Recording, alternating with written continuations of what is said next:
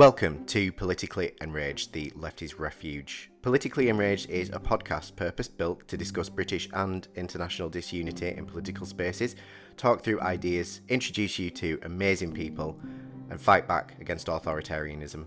My name is Davie Moo, I'm your host, and I hope you'll stick with us. Follow our Twitter at Political Rages, find us on Instagram and Ko-fi at Politically Enraged, and let's speak truth to power. Hello, hi, I'm Joris Hi. Lechene. So, who am I? That's a good question. I um, so I guess what I do, I am a content creator, mostly on TikTok, where I've that's where I know David from, and we are both sort of screaming in our um, echo chambers, um, trying to get them a little bit bigger, I guess, uh, as best as we can. Um, I'm also I'm a trainer on anti-racism, privilege, and bias. This is what pays my bills.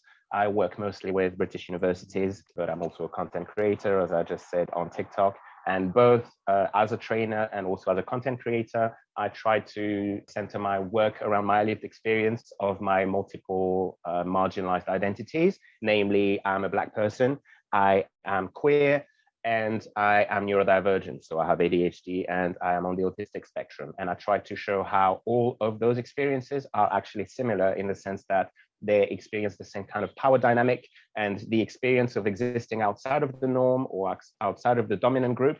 They can all be compared and, and showing the, the power dynamic again between dominant group and marginalized groups. I show how all of that can happen even unintentionally and how all of that is the result of, of hegemonies and how we all must try to deconstruct those those uh, systems of oppression and and how deconstructing one usually leads to deconstructing the other and how they are all intertwined through intersectionality. I was going to ask because I assume one of the things that's probably the most annoying because I mean, you know, like I say it all the time. I'm I'm white, I'm cis, I'm a man. The only thing I have against me, if you want to use that language, is that I'm gay, which I can also code shift and Mhm. hide. But it's hard to hide that you're neurodiverse, depending on where you are on the spectrum. It's you can't hide that you're black and stuff. And these are things that I've realized through just listening to people talk. But I'm assuming one of the most annoying questions that you must get must be like, what which is which is the one that bothers you the most and stuff like that because they are all so intertwined. So like how do you handle when people ask you stuff like that? Because it probably drives you crazy, I assume. Uh, not really, because that's even a question that I ask myself all the time. Uh, but I think that the comfortable answer is that it depends. It really it depends on the context. It depends on actually one of my content projects is to make a series where I would tell the same story, but then through the explaining like the bullying that I experienced as a child. But then every time it's kind of like, what's that film? Groundhog Grand Groundhog, Groundhog Day. Groundhog Day, yeah. Groundhog Day, where like it's the same thing and everything keeps repeating. And I, that would be the same kind of stuff. I would tell the same story, but every time through the lens of another reason why I might have been bullied. So for being gay, for um, not having a dad, for uh, for for being um, from from another country, for being black, all of that. And the lesson, uh, the moral of the story uh, that I would like it to be is that all of those in, in um, uh, interpretations are valid because they all combine. It's not one that cancels the other out. It's they all combine. So yes, race and racism have had a huge role on my experience, but also my neurodivergence and also uh, my queerness, all of that, and and all of them are valid. So that's the, the answer is it probably depends on on the moment as well. If I'm in a majority black environment, then the fact that I'm gay is the thing that will make me stand out and is probably going to be the thing that defines my experience, my comfort or discomfort in that specific environment. If you know, and and if I'm in- a queer space, then me being gay is not necessarily going to be the thing that affects me negatively at that very moment. It's probably more going to be the fact that I'm a person of color and that I'm being objectified in, in gay spaces and fetishized or, or purely rejected or not even seen uh, because of my my black identity. So that depends on the context of the time, on the time, on my mindset, and on many other factors. So it's all at the same time. What do you think's like the most important lesson for people that are because like like as someone that kind of like like everywhere you look the word woke these days but as someone that's kind of only recently started to actively be like right i need to improve on this and fix this and make people's lives better and easier and blah blah blah like what's the starting blocks for you that you think people should work on because i know that I was doing it on my own because it was in the middle of lockdown, and I was like, "Where the hell do I even start with this stuff?" Uh, do I have an answer to this?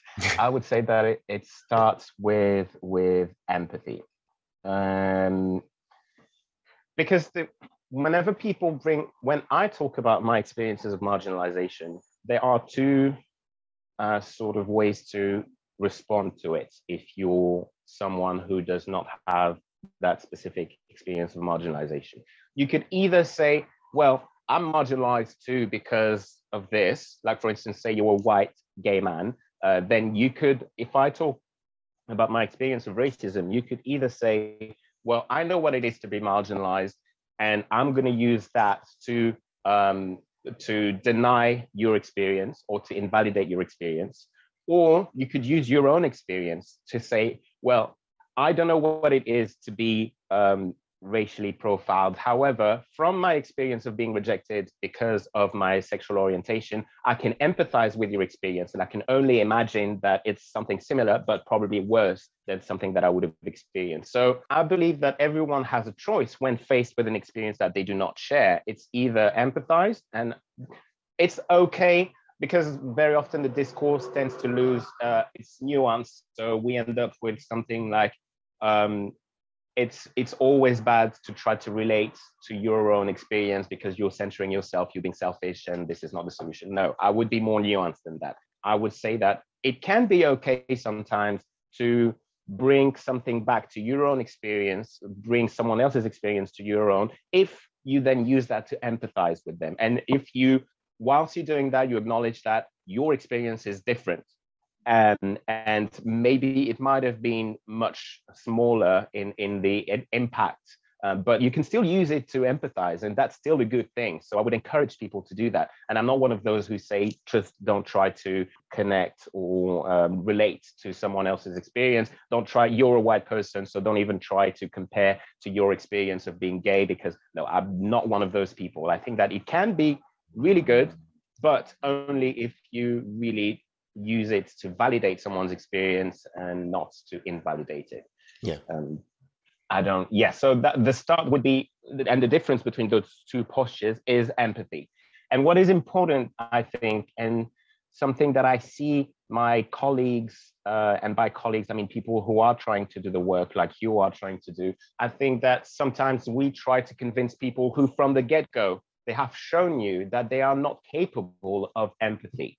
And those people, no reasoning will ever happen. So this is why sometimes I, I get frustrated to see so much effort put into trying to reason, re, reason with people who are clearly not able, capable of empathy. And maybe there will be at some point, or maybe someone else will be able to. But when you recognize, when you understand that they start this conversation from a place where empathy is already switched off, there's no point in trying to convince them and doing like yeah so i try to focus on the people who have shown me that they're capable of empathy and they may disagree with me but if i know that they have that empathy installed then i can try to work with them uh, but the people who start the conversation with a comment with a snarky comment or with like something that is incredibly condescending or something like that I'm either going to ignore them or I'm going to use them to dunk on them because uh, for comic relief, because sometimes it's good, but I'm not going to spend my energy trying to convince them. That makes sense. I think one of the one of the weirdest things that I've found is people will reject literal common sense in favor of holding on to biases that they have, and it's it's it's that that I I find it really hard to deal with because you know, like uh, like from my own examples, like as a as a gay man, um, I've seen some horrific stuff. This to say it's Pride Month, I've seen some horrific stuff. I saw, I've seen two pastors in America, both saying that gay people should be killed, and you know, I I I spend my life posting things on the internet, and I'm sharing these things and going, I can't believe people are saying these things, and then you get the odd person who's like, well, you know, and it's like No, I, I, I don't actually know. That's that like the, how can you possibly and they'll do the well it's their religion. It's like i i understand that but that that doesn't mean they get to threaten my life and say that they want to line me up against a wall.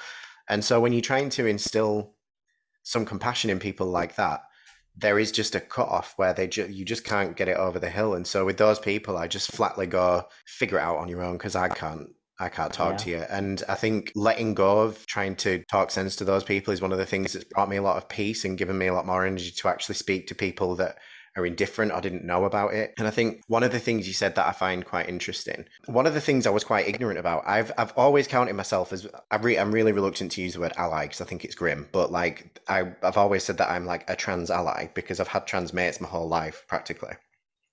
But one thing I couldn't understand was non-binary and at first, when I first started learning about non-binary, I was coming at it from a very like, yeah, but I don't get it. Like, what?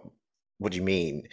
And so I was sort of, I don't want to say bigoted, but probably bigoted is the right word. But as I've progressed, I haven't gone down the route of I will empathize with this because I literally mm. I can't imagine not identifying with one of one either male or female. I just can't do it. It's like it's not in my brain but I don't need to empathize with a non binary person to understand and to respect their identity. And I think that's a skill that a lot of people do unfortunately seem to lack. And it's, it's so annoying because I'm like, I don't need to put myself in your shoes to understand what it's like to be non binary. Mm. I just need to be like, okay, you're non binary and I don't get it, but fine, live your best life, you know, because yeah. it's easy. This is a very good caveat to what I just said. Um, and it's funny because I literally, I've had a script um, because I script my videos in advance um, because I'm not that good at like you know blurting out things. Uh, I tend to go on tangents and I take five minutes to say something that I could have said in 30 seconds.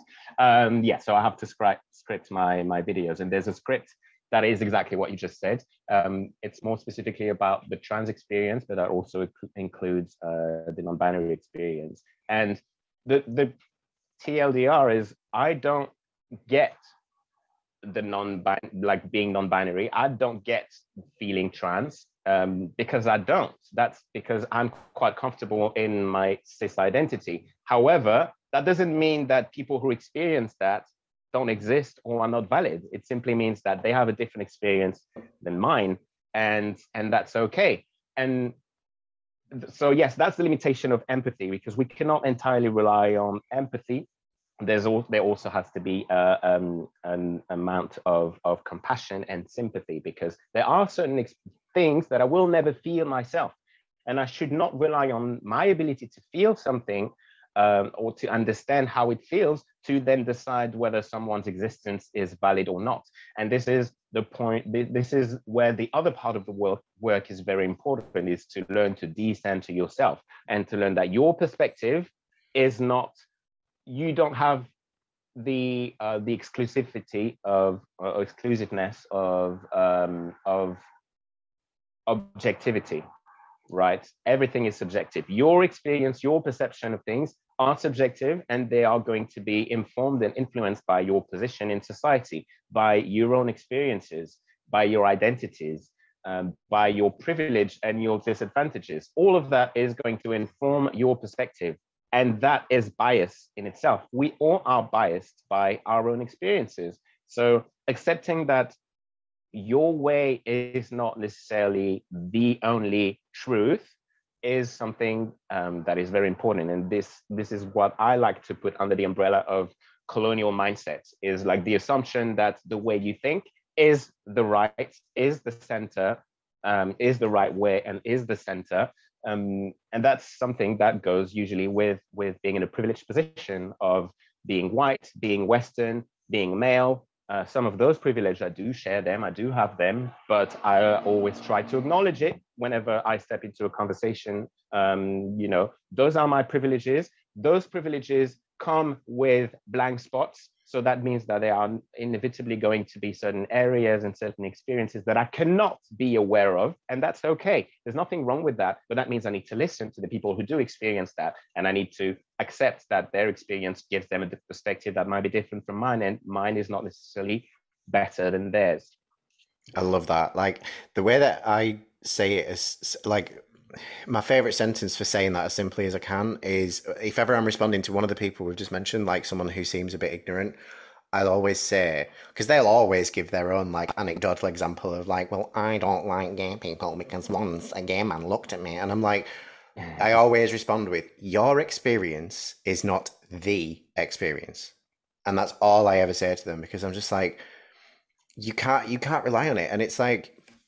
You know, we, before we started filming, I was talking about like how my life was before all of this, and like I was so hedonistic, you know. I like mm-hmm one thing that always bothered me about the UK the whole time I've been growing up is um, Islamophobia because I went to school with a couple of people who weren't like the rest of us in school. They weren't white and they clearly believed in a different religion. And you could hear and see the little shitty comments that people made. And so th- that was my understanding of what racism was because to me, in my ignorant ass mind, I was like, surely people aren't racist against black people anymore, really. Come on, not in England. And then yeah. when Black Lives Matter happened, and all my mates were like, "Well, no, this is what my life has been like my whole life." I was like, because all of a sudden I was like, "Fuck!" Like, I haven't known this, and that was the first time. The first time I ever said, "Your experience is not the experience," was to myself about that. I was like, mm. "Your your perception of how people's lives have gone." is nothing like the reality. You see it through the gilded mirror of being a, a like a objectively privileged guy. Even though I grew up like not like super poor, but we definitely didn't have a lot of money. But I grew up with so much privilege behind me. And the first thing to do was acknowledge that. And the biggest thing that I find is that people immediately get angry when you say that they carry privilege because they're like, well, my life's mm-hmm. been hard though. And it's like, I'm not saying that life hasn't been hard, but I'm saying it's not been made harder by these things. And that's all that means. Your privilege isn't that you're better than people, it's that you haven't been dragged down by something else. That's all it means. Mm. And people are like, oh. And that's when you know that you can make some headway with them when they acknowledge that and they don't get angry about it. Yeah. I mean, I tend to no longer have this conversation because I feel that at this point, there's no way that they would not have heard this explanation of privilege before. So if they're still coming up, bringing up the, that kind of arguments, that means that they weren't listening before. So they're not going to be listening now anyway. So there are certain things that I'm like, I'm not going back to the lesson that we, we taught two years ago, right? So you either get it. If you still at this point don't get it, I know that it's willful ignorance. It's intentional. It's because it goes against your interests, therefore you choose not to understand it, not to hear it. But there's no way I'm the first person that you meet who explains to you the true meaning of privilege at this point. Um, and that I apply that to my social media content. Um, as a trainer, that's still part of the training, the opening of the training. There's an exercise to make people understand their privilege, but that's completely different because it's like in a controlled environment where people are less likely to shut off so we tried to make an exercise around that. And and so that that's something that I'm willing to do as a trainer because I'm fucking getting paid for it. But now on social media, I'm not wasting my time, my energy, my spoons explaining again and again and again privilege. Um, because again, we have to we have to understand that our energy, our strength, like our ability to deal with that is finite. And if we want to be good, good advocates or activists or however you call that, um, we have to be uh, smart about where we invest our time and energy and who we try, who we respond to. Um, and there was something, oh yes, what I wanted to say about what you just said is your ability to understand that your perspective was not the center and, and to empathize was probably thanks to your experience as a gay man. And you're probably less like, because you already had had a taste of what it's like to exist outside of the norm. And you use that to then understand okay well this is how it feels. And i see the straight people around me completely don't get it. And that's completely invisible to them. My experience and my experience of oppression is invisible to them. And therefore from that you're able to understand well there are probably other experiences that are invisible to me. Uh, so that's a good example where being a gay man should make you more more understanding of of of other people's struggles and understanding of racism. And that worked with you. But unfortunately there are so many people who again use that to disqualify and dismiss instead of empathize. And they're like well i'm gay and i don't see that. And i know what it's like to suffer. Therefore you shut up. I'm not interested in hearing your experience. So well done Thank you. I think, like, I remember when all of that kind of thing first happened, because, like I said, you know, like, there were a few Asian people in school who I heard, like, really horrible stuff about. And I was just like, it just, it always nonplussed me, because that's, I just don't think I'm wired that way. But at the same time, it was very, they'd be like, I'm not even going to repeat the stuff they said, because it's grim and I don't want uh, to know. But, like, the stuff that they would say about them and then they would say stuff about gay people. And so in my little brain mm. it was like well that's not true about me so why would that be true about them? And it kind of blossomed from there. But it definitely needed a catalyst for me to understand the broader context in society and like you know intersection and stuff. And one thing it was you actually, um, in conjunction with you and a video that I saw once of um, like a young black guy in America who was like, I really don't need any like white twinkie gay guys to be telling me about like how difficult it is being gay because blah blah blah. And my uh-huh. and I, I remember telling you this. I my immediately was like, uh, what the fuck? Because I was like, I'm being attacked to quote RuPaul's Drag Race. And then it took me, it was as I messaged you, I was like, this is stupid. Why are you getting offended by something that's not aimed at you? And this is why I make videos the way that I do. I know that I'm not perfect and I'm like, watch me take the journey. And if I fall on my face and I'm an asshole, then I'm going to be like, here's why I'm an asshole. And I'm going to teach you why you shouldn't be an asshole like I just was.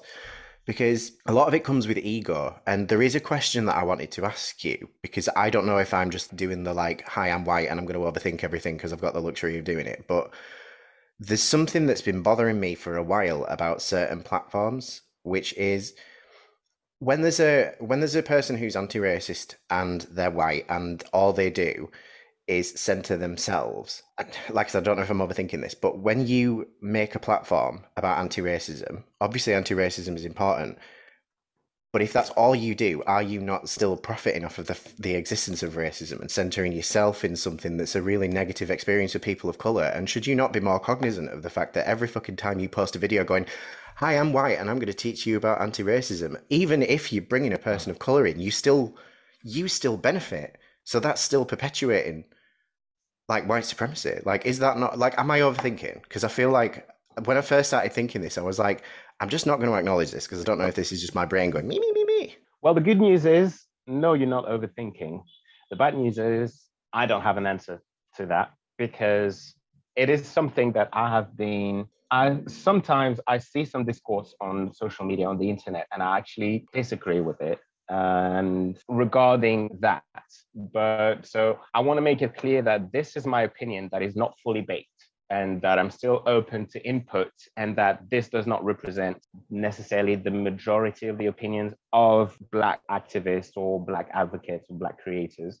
But I have felt that there have been instances, for instance, uh, Robin DiAngelo. Robin DiAngelo is a, the woman who came up with the term white fragility. Now, there have been countless authors and, and like Black people who have been talking about similar phenomenon. They, they just didn't name it, label it white fragility. And so some people get upset because she gets all the credit and she gets to tour the world with that principle. She gets interviews and, and she ends up taking up space that could have been taken by some black black voices who have been talking about those things for a very very long time um, and i understand that my where i would disagree is that if Robin DiAngelo, for being a white woman, reaches an audience that would not have naturally stepped into that those circles, and if she manages to then open up their minds to potentially then some black authors, some black thinkers to to then step in, then I think that's a net positive. I think that's good. Now I can understand that if she does not pass along and she stays and she keeps benefiting from it without trying to open up to other people, then that's a problem.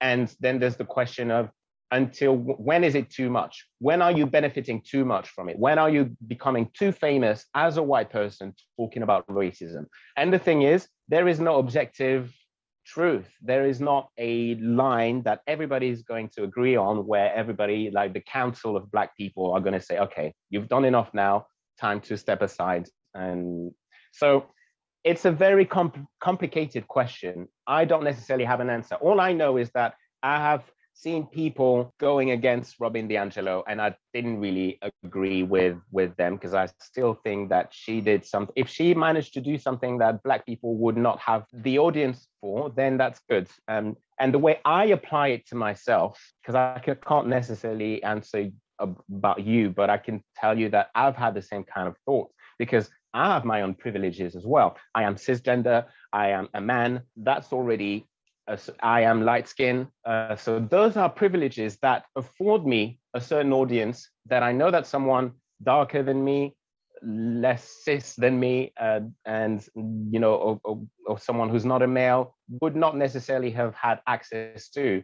And well, there's also I have beauty privilege. I have worked as a model for more than 15 years, so I'm fully aware of that. And I know that thanks to those privileges, I can reach an audience that other people may not have access to. And I'm also well spoken in a sense, even though I have an accent, but I use nice words that can give me some credibility where other people who might be saying exactly the same thing as I do might not be listened to because they'd be dismissed because of, of the way they talk, etc. So I'm aware of those privileges. So what I try to do is I try to open the door. So I always try to amplify, uplift uh, people who are more marginalized than me.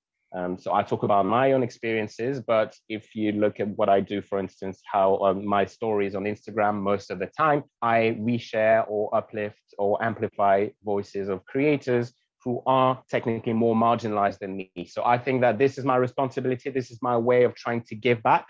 So this is where I would love to, if if there was a more of an, a consciousness and a, a, an awareness on the left of if we would all perceive ourselves as, as part of a leftist pipeline, because we all know that there's the alt-right pipeline. It starts with some voices that seem moderate, fairly moderate and reasonable, and then before you know it, you end up on the on the far right. We know that exists on the right. Why would we not try to do the same on the left? And that means that we accept that there will be people who are maybe more moderate than we are. But if we stop spending our time trying to shoot them down and trying to cancel them, or I will take that word away because cancel is not really a thing and it's usually used against against minorities and more specifically black people. So yeah. canceling is not a thing. Put that on record. Uh, but uh, try to to try to basically I think that there's too much infight and if we would all perceive ourselves as, you know, there's some people who are going to be more radical than me and people who are going to be less radical than me, but we all work together as part of that pipeline. I think that we could be, um, we could have better results. Uh, so they, I do, I spend my day when I scroll on on TikTok or on Instagram, I see people, sometimes friends, people I'm mutuals with, and they say things, and I'm like no, I actually disagree with you, but I'm not going to come out publicly trying to be like, no, actually, you're wrong for this, this, and that. Because I'm like, okay, do I fundamentally disagree with their goal? No, I don't. I may disagree with the method. I may disagree with certain words that they use, but I think that if they get people who would be on the right to then suddenly agree with them that, and bring people closer to my opinion, then that's a net positive, and I'm not going to spend energy trying to argue against them. And I wish that more people were doing that as well. Um, just like be like, okay, I don't necessarily fully agree with you, but it's fine because overall, the we are in this together. We actually playing for the same team. So if you win, I win too. And, and but there's not enough of that group consciousness, I believe. One of the main things that drives me to distraction is that everyone on the left will accuse everybody else on the left of being a Tory enabler. And my firm stance is the only person who enables the Tory is someone that votes Tory. If you are a hardcore socialist who believes in all of that, then fantastic. I'm I've moved further and further towards that, but I'm also very patient and pragmatic and realise that in a country where 44% of people voted essentially for the far right in the last election, we have a lot of work to do before we get people to believe openly in more leftist policy, even if they agree with it when you read it to them. It's about patience and it's about joining together. And I don't care if you are I like I, I'll happily have con- conversations with people who are the normal kind of centrist, not the person who's like, well, I know they want genocide, but you guys should probably listen to what they say because they make good points. Like actual, you know, pragmatic people and people who are centre left and people who are where I am, and then people on the super super far left. Because I'm like, I see it as beautiful that we have this big coalition of people that if we just work in concert, we could tip everything in our favour it's just annoying. You know, there's so much beauty to be had in leftist politics and in, in the fact that we believe in better for each other and ourselves and everything. The problem that I think we have is that everybody thinks that their struggle is the most important. And of course it is because, you know, we, we want to look after people who suffer and struggle. But the issue is, how do you go about prioritizing that? And I think the key thing to realize is, no one struggle is more important than the other. We just have to acknowledge that there's a lot of them and get into power so we can start doing things about it. It's not about yeah, your struggle. all linked anyway. Exactly, that's the thing. And you know, one of those things that it's a bit like stepping back from a painting a little while ago. I suddenly had this sort of like just this vision in front of me of, well, people of colour struggle comes from complete ignorance and, and really shitty rhetoric that's been pandered about for hundreds of years. But then trans people have also existed for that long and as they become more prominent they went from being a bit of a curiosity to suddenly everyone hates them and and then that links with this and this and just suddenly this huge and then working of... class people are still being humiliated on a daily basis by the policies that are being taken by by the media by mm. the kind of TV reality show reality tv shows that you you see when you switch on the television and they're all linked it's all yeah. the same it all relies on the creation of an underclass that can be easily exploited and that has no class consciousness. That's all the same goal. So racism serves that goal, classism serves that goal, transphobia serves that goal. So dismantling one begins with dismantling the entire system that needs a, an underclass to function. So we all have all of those fights. They're actually the leads to the same thing. So we should be able to fight together. I think a lot of it is about unlearning things as well, because that was one of the main things that I discovered. The stuff that you fed the, throughout your whole life. I still, I, I, like, I'm trying really hard to work on this. I live, um, my flat is like quite nice, but I live in a really crappy area of Leeds where I've actually lived before after uni. And I'll walk past people who are I'm trying to think of the best example of generic, like, like the, it'll be like a guy in really messed up trackies pushing a pram and shouting on his phone. And I walk past him and I'm like, why? Why are you doing that? What's he done besides mm. existing? Mm. Why? Why are you giving him the face? Like, why are you immediately on guard? And I've it's it's never people like that that cause me issues anyway. It was the other day I'd yeah. finished at the gym. I was walking out of town and a guy in a suit was harassing a woman. So I took my headphone out wait and see if he'd do it again. So I could be like, "Do you want to just leave her alone?" And before he he could, he started harassing me. Mm. you have to untangle these things because you're that guy with the but for dint of whatever. You you are that guy who's pushing the pram, and but the people who ex- exercise that power of you know superiority, they're the ones that you aren't ever going to be like. They're completely alien to you, and so you need to untangle any distaste you have for anyone who's who because we're all the same with because you said an underclass there's a definite overclass in the uk of the people that administrate who it is that we don't like and why and all of that is furthered yeah. by some of the crap that you see in the media the reason i'm so into this is because i studied media and so i understand mm. how the mm. media works and that's why when i see a headline written a certain way with a certain word the first thing I'll do is post it online and be like, this is not right. This is polemicism. Do not believe this. And people are like, yes, yes. And every time it gets shared, please let that reach a few people who will just, oh, mm. yeah, that's nonsense. And this is where I'm going to be a little bit controversial with you, a little bit antagonistic. Well, Go not antagonistic, but um, so I want to preface this by saying that what you just said, I think is absolutely necessary. And um, we need it. We need it again I'm talking about coalitions here. We are coalescing towards this, a common goal. And within that coalition, we need to attack from different angles. And that angle is absolutely necessary. However, my personal belief is that there is too much of it. And I see too much content. My opinion, again, I'm not saying there's too, but like I feel that there's too much content that is aimed at basically the message is look at how bad the Tories are. Look at how bad the Tories are. And I'm like, yes, we know.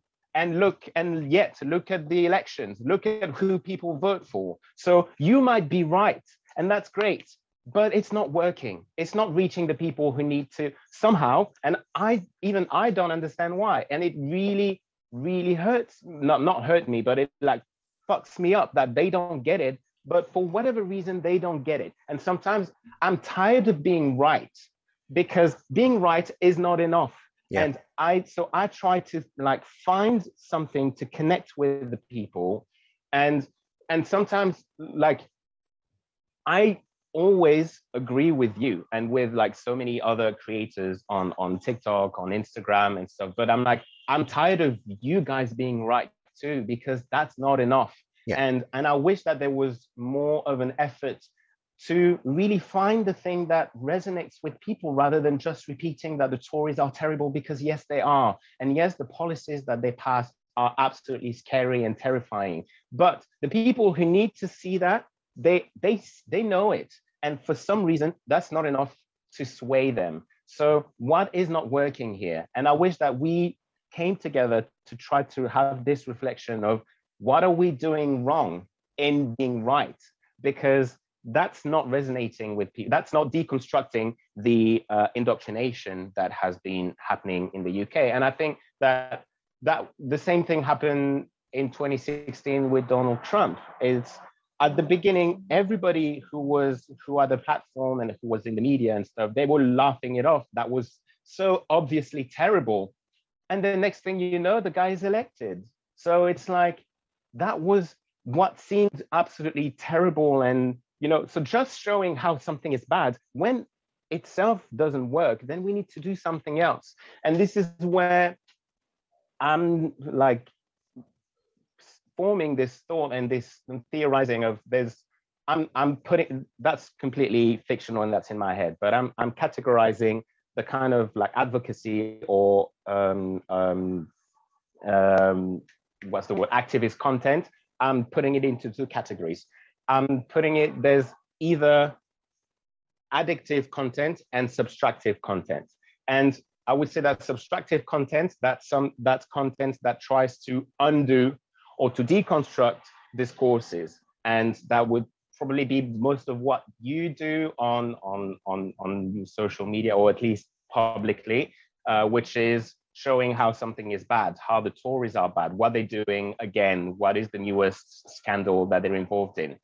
And then there's the addictive content, uh, additive, not addictive. Uh, well, I wish it was addictive, additive content, which is to just adding something which would be something like showing how a different world would be possible or but it's it's not just that but it could be if you're marginalized just existing just like showing your joy your pride in in being a gay man for instance and like talking about it. And that i try to apply it to me for instance when i was in guadeloupe i spent a few months in in my home island in the caribbean. And by just talking about the, the the joys of being there the beauty of the land and stuff like that i think that's that too is activism because it's showing how we can exist. And and it's kind of like diminishing the impact of the terrible things that are happening, not to soothe and like to sort of anesthetize, I don't know how to pronounce that word, but like like put us into sleep and and and put us in a situation where we would not want to to make a change, but to just show that we can exist in a better way. Um, so I tried to do a little bit more of the additive content, even though I'm not gonna lie, like I sometimes add that into the sub- subtractive kind of content too. Like just before coming online with you, I posted something um, sort of deconstructing someone who was having a very transphobic discourse. So I do that too, but I try to always keep in mind that this should not be the most of my content. Now, I'm not saying that everybody should think the way I do. Um, and again, that that type of content is also absolutely necessary. But sometimes I get frustrated because I'm like, that does not work. That's not reaching the people you're hoping to reach. We know you're right. So what now? When it comes to what's been happening with me, I became aware of this a little while ago. And it was again, it was someone else. All you're doing is talking about how shit they are. That doesn't help me. I, I as always, knee jerk reacted with like, "Oh, shut up!" Like I'm talking about something really bad that's necessary to talk about. But the more I've thought about it, the more I've realized that I need to up my game and learn how to do things more because I. The problem that I have with it is there's been this established playbook for such a long time of if someone does something bad, then they will be called out for being bad and they will be punished for being bad and they're gone and people won't do the bad thing.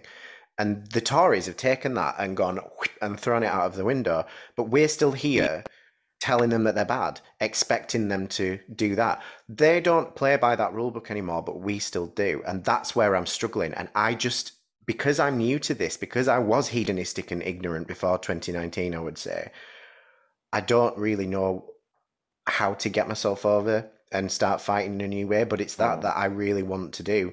So for me, you know, when when someone says stuff like that to me, now I'm very much like, yep, I give me ideas or tell me what to do or tell me where the resources mm. are or whatever, because that's the whole thing.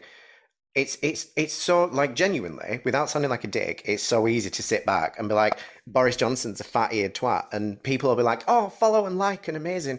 That's not what it seems like it and I, it's like i said to you i get why people call me a grifter because it's easy to yeah. say that a guy that's shit at his job is shit at his job it's easy it's bottom line but I, you know, get up in the morning and I sit and I write down about what I've been reading in the papers and I'll link stuff and then I'll do research on what something is and then I'll sit and talk about it. And I need to make that leap into the next stage of actually doing stuff to practically fight back. But it's so mm-hmm. alien to what I've experienced my whole life that I don't know what the next move is. And so I kind of feel like I'm dancing in the dark sometimes and I, I just I, like I wish that I wish that I was smarter in the, the sense of understanding what I have to do to reach out to those people and and be like I don't think you understand that you deserve so much more than a government yeah. that tolerates you. Tolerance is my least favorite word, and that is exactly what the Tories do. They tolerate these people that vote for them in their ignorance because mm-hmm. they don't like the foreigners coming here and they're going to send them to Rwanda or whatever the hell it is. I just want to be like, you are worth so much more than that, but you have to see it before I can make you understand. But I don't know how to do that for you, and I also don't want to. I don't want to speak down to people that that's been their mm. entire life experience. Everyone speaks down to the people that need to hear this stuff the most, and I don't want to do that. You know. Well, I can say so I can tell you what I try to do, and I completely agree. The answer is complicated. I don't have the answer to. I wish I knew. Uh, I'm. This is what I'm. I think I'm dedicating myself now is to try to figure out how to connect with the people who end up making decisions that make absolutely no sense to me, but it makes sense to them. And I think that it's my duty if I want to be able to try to influence them. I first must I first must understand why they they, they acted or thought the way they did. Um, I'm going to tell you two like the two big slap in the face that I've received and that have made me like try to figure that out. The first one was Brazil. Brazil 2018. Um, it was a country that I really idealized, and, and more specifically, Lula uh, as a pres- president in Brazil. It seemed like it seemed to me that he was the only example in history of a leftist um, head of state who had like there was nothing wrong with him. He didn't like he did only good things, and and he would even after he left power, he was still highly revered and and considered as as a success. His presidency was seen as a success, and I'm like, there's I can't think of any other example of of leftist government that would have left on a on a good note. Um, it turns out that after Dilma and like things went wrong, but at the time that he left, things seemed to be good. Um, and then suddenly, next thing I know, Brazil votes for Bolsonaro, which was is much worse than Trump, and he's the worst of the worst possible. And it's like, how could the, that that that entire nation who had a taste of their life getting better and and everything getting better can choose willingly choose to put themselves under the the the, the, the force of such incompetent and dis, despicable government. And that was a choice. They voted for him. So that was the first slap in the face. I'm like this does not make sense to me. I need to understand so i needed to make sense of it. And the second slap in the face happened very recently in my home island of guadeloupe which I tended to idealize as, you know, like culturally, and I like I'm fully aware of its limitation. It's a small island, it's fairly traditional and religious and stuff, but I still thought like that we were better than we were because in the French elections uh, last month, um, Guadeloupe voted uh, by 70% in favor of the far right candidate, Marine Le Pen who's, who comes from a, a, a long history of, of racist policies. Uh, so it was like, how did that happen? How is it possible? That has to make sense to me. And me keep like talking over those people and telling them what's right, what's wrong is not working because the things that I used as example and that are praised as good examples, they completely crumbled in front of my eyes. So I think that this is what I'm trying to dedicate my, my content towards now. There's going to be much more listening, trying to give those people a voice, not a voice in the sense, I don't want to give them a platform to be racist or to be uh, bigots or stuff like that. But I want to, I want in my content, I want them to recognize themselves in my content and I want them to recognize that I'm trying to uh, do something like connect with them. So I talk about their struggles. I talk about the way that we, the, the working class is being disenfranchised. I talk about how Black people have been disenfranchised and how similar it is to other um, ways of disenfranchising other people. So I try to create those bridges. I try to talk about their experiences. Um, I try to limit myself to experiences that I have to. And if those are not my experiences, I will try to make someone from that experience speak uh, on my platform. But yeah, so really trying to, I always think like how I want to make sure that someone who would see this and that I want to convince, I want them to feel recognized and at least respected in my content. So that also means no more shaming, you know, shaming people for voting Brexit or no more shaming people for you know, voting Tories and stuff like that, or voting far right, but trying to understand, like, oh yeah, people in Guadeloupe they really hate the Macron government because this, this, this, and that happened. So this is why at that point it seemed to them even a better solution to get Macron out, even if that meant having Le Pen, than continuing with five more years of that. And I disagree with it, but there's no point in me coming onto TikTok to say how much I disagree with it because I'm going to alienate those people that I'm trying to connect with because we, and it's the same in the UK, it's the same everywhere. If we want to win, if we want the current government to be kicked out, we are going to con- need to convince those people. We're not going to win if we don't win them over. And how do we win them over? We need to find a way to connect with them and to we need to be the voice that they feel represents their struggles and respects their struggles. And my concern is that sometimes by keeping repeating how stupid it was to vote Brexit and how bad a decision it was to vote Tory, they're not going to listen to us and be like, oh, yeah, maybe you're right. I'm going to vote for you next time. Like, no, that's not how it works. So that, that's, that's how I feel. One thing that bothers me, uh, and I get this a lot, and the thing is, I agree, and I'm trying to be more open about this in particular. You'll probably have noticed. Um, I'm being more critical of the shortfalls that I see in in not just Labour, but in Labour in particular, because like it, it really fucks me off that they they they don't you know like all I ever get is like you know you, you talk shit about Tories, but why would I vote Labour? And honestly, I used to come up with a blank. I'd be like, because they're not Tory, and then I'm like, that's not good enough, and it's not. It's not. It. Just, I mean, no matter how shit they are, it's it's a tenuous reason. And so for me, yeah. I wish there was more transparency with other political parties, not just Labour, because my hope is for a coalition. I my, my long hope is that I want proportional representation because I feel like there's a very broad coalition of left wing politics that deserves a voice in the UK. And I think for me, it's time that I stop just saying, well, at least they're not the Tories because yeah, but like yeah, they'll come in and they'll mm. they'll clean up a bit, but I I want improvement. I want this country to be better. I want like I don't want there to be people who struggle to afford having kids or struggle to afford paying their bills at all, ever. And I know that that's difficult, but it's don't tell me it's an impossibility because this shouldn't be like it shouldn't be. You know, maybe I'm hopelessly idealistic, but I want the world to work for the people that live in it, and I don't really see why that's a controversial take. I don't. I refuse to accept the limitations of the politics that we have because we're told that some people have to or will exist in that state, and I think that's shit. Because it's, oh, so I pay so I pay thirty seven p more tax a month, and so do you, and so does everyone else, and it means that there's people out there that aren't living in abject, embarrassing, mind numbing poverty. I don't give a fuck. Take the money.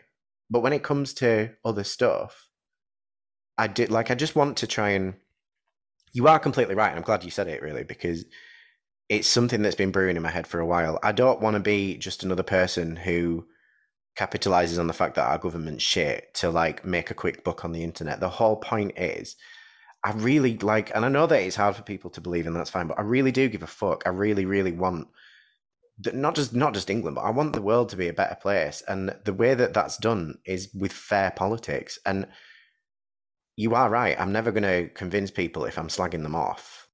I I've, I've said it a few times on my Brexit videos. I don't hate Brexiteers anymore, and I understand that quite a lot of people were voting. They weren't voting for Brexit; they were voting against the status quo. And yeah. I could again, I could attribute that to the Tories, but it's not just the Tories. There was hangover from a government that completely went off the rails before them, and I think it's probably is past time yeah. that we start listening to people.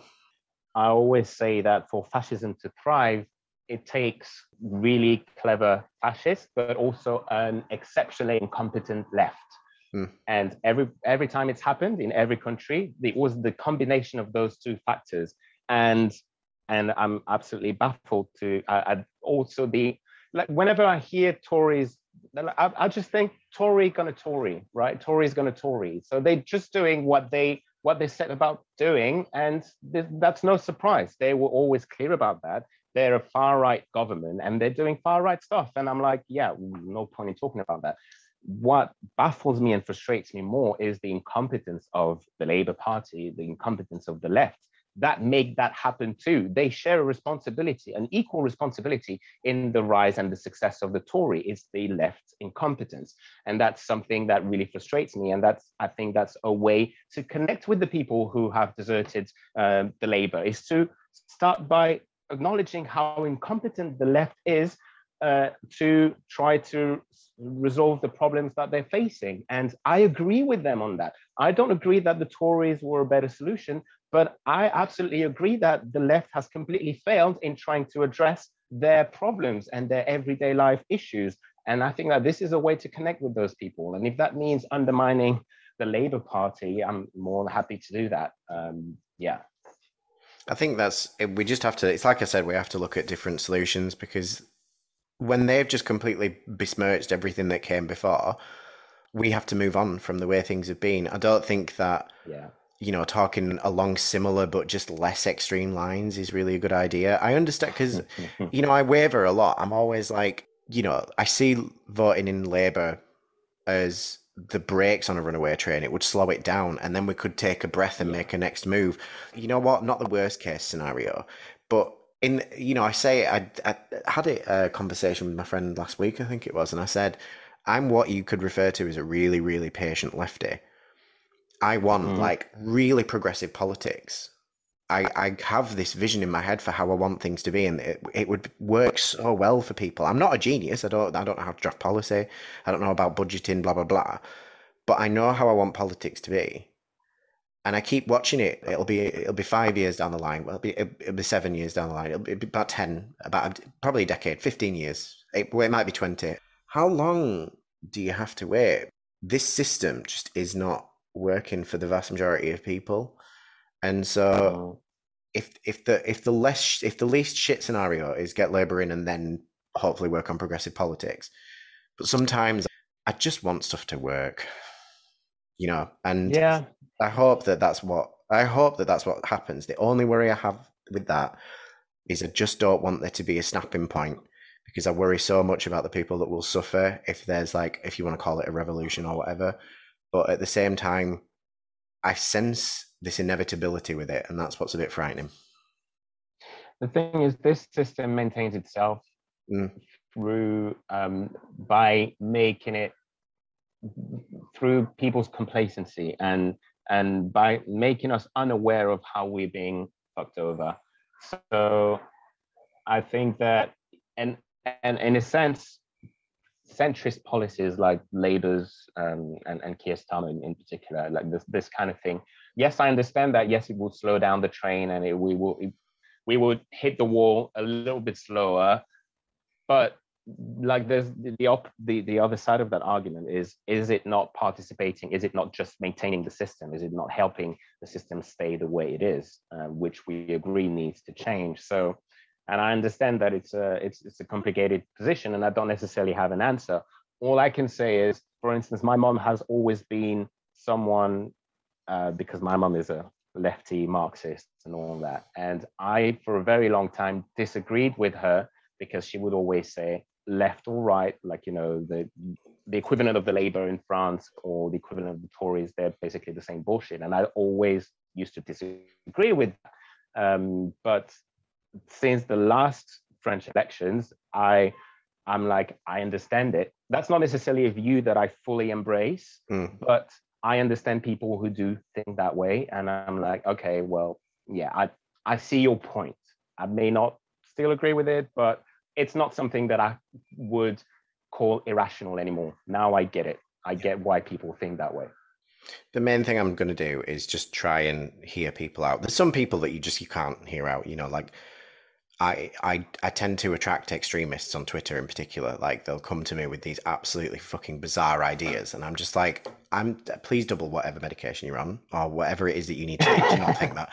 But when it comes to people that have gripes and moans, I don't want to contribute to not listening to them anymore because even if I don't agree, like what's the harm of hearing them out? Like it's not it's not going to kill me. And if they're right, because that's the other thing as well. I think a lot of no matter how small your platform is, and arguably obviously yours is a lot bigger than mine, but mine is arguably not really that small anymore. Like if you come at it with the ego of like, um, my my ideas are right, because and I've done it. I've tweeted people and been like, well, obviously I'm right and you're just stupid. It's never gonna it's never gonna reach people, and then you shouldn't be embarrassed to be wrong either. And that's something that social media I've noticed has really affected. Even in terms of yesterday, mm. I had a really, really, really bad migraine and it was awful. And oh my God, the amount of people that were like, Are you sure it's a migraine and it's not actually a mix of TMJ and a, like a gas leak? And I'm like, Oh my God. Like, I, do, I just wanted to put on the internet, man, migraines suck. And everyone's like, Hello, here's my degree in, uh, in nonsensology. And I'm just like, we don't need unsolicited opinion. yeah, like we don't need to be experts. And one of the thing, the re- one of the reasons that I enjoy what I do still on the internet and get some joy out of it is that I can be like, "Hi, I'm probably a bit dense in this area, so teach me, and I'll repeat the stupid version for other people, and then they can go off and learn." Because I just don't want to have an ego about it, because it's just pointless. It's absolutely pointless. And something that I've noticed, especially in social media, is that now having doubts or, or being nuanced or being open to having your mind changed, that is perceived as weakness. And some people, I don't know how they smell it, they sense it. They're like sharks in the water. People who have never interacted with your content before, they may have never seen you before. Suddenly they're all in your comment section, like, you wrong, you have to apologize. How could you say that? How dare you? And it's like, um, I held an opinion and then I explained why I changed my mind. What made you feel that I should apologize in any way? Like, you know, and they like, they like vultures. It's incredible. That, that happened to me with something around uh, Dave Chappelle, and he'd done something shitty, and then it turned out that it was not uh, what it appeared to be, but then he it was actually shitty. And just the fact that I was open about it and about how my mind evolved around the topic, and people really thought that I was I was supposed to like apologize to Dave Chappelle, the poor Dave Chappelle, and his multi-million uh, net, Netflix specials and stuff. I somehow had to apologize to him for, and it turned out I was right from the beginning. But anyway, that's not the point. But it was really incredible to see how that was perceived as instead of being seen like oh this is really like that's great we all changed our mind and like you know thinking is a journey and stuff but they really all jumped on it as if like i had to be finished for for having changed my mind that's like something that a way that social media really fucks up with with the way we think and we interact with each other i think exactly this was like educational as I knew it would be. So thank you very much. We have been we've been going for well, I think I jumped on about twenty minutes before. We are going for Neil yeah, going for quite a while.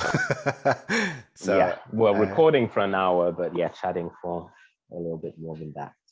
Which the public won't get to know what we talked about. Exactly. It's all it's um, all it's all private and controversial. Thank exactly. you very much. Thanks for listening to Politically Enraged, a podcast designed to discuss politics palatably. If you're interested in following us on social media, you can find me at Davie Moo pretty much everywhere, and you can also find us on Instagram at Politically Enraged, where you can see the blog. You can find us on Ko-fi in case you'd like to caffeinate me, and you can find us on Twitter at Political Rages. Thanks for tuning in, and remember, stay politically engaged and get politically enraged.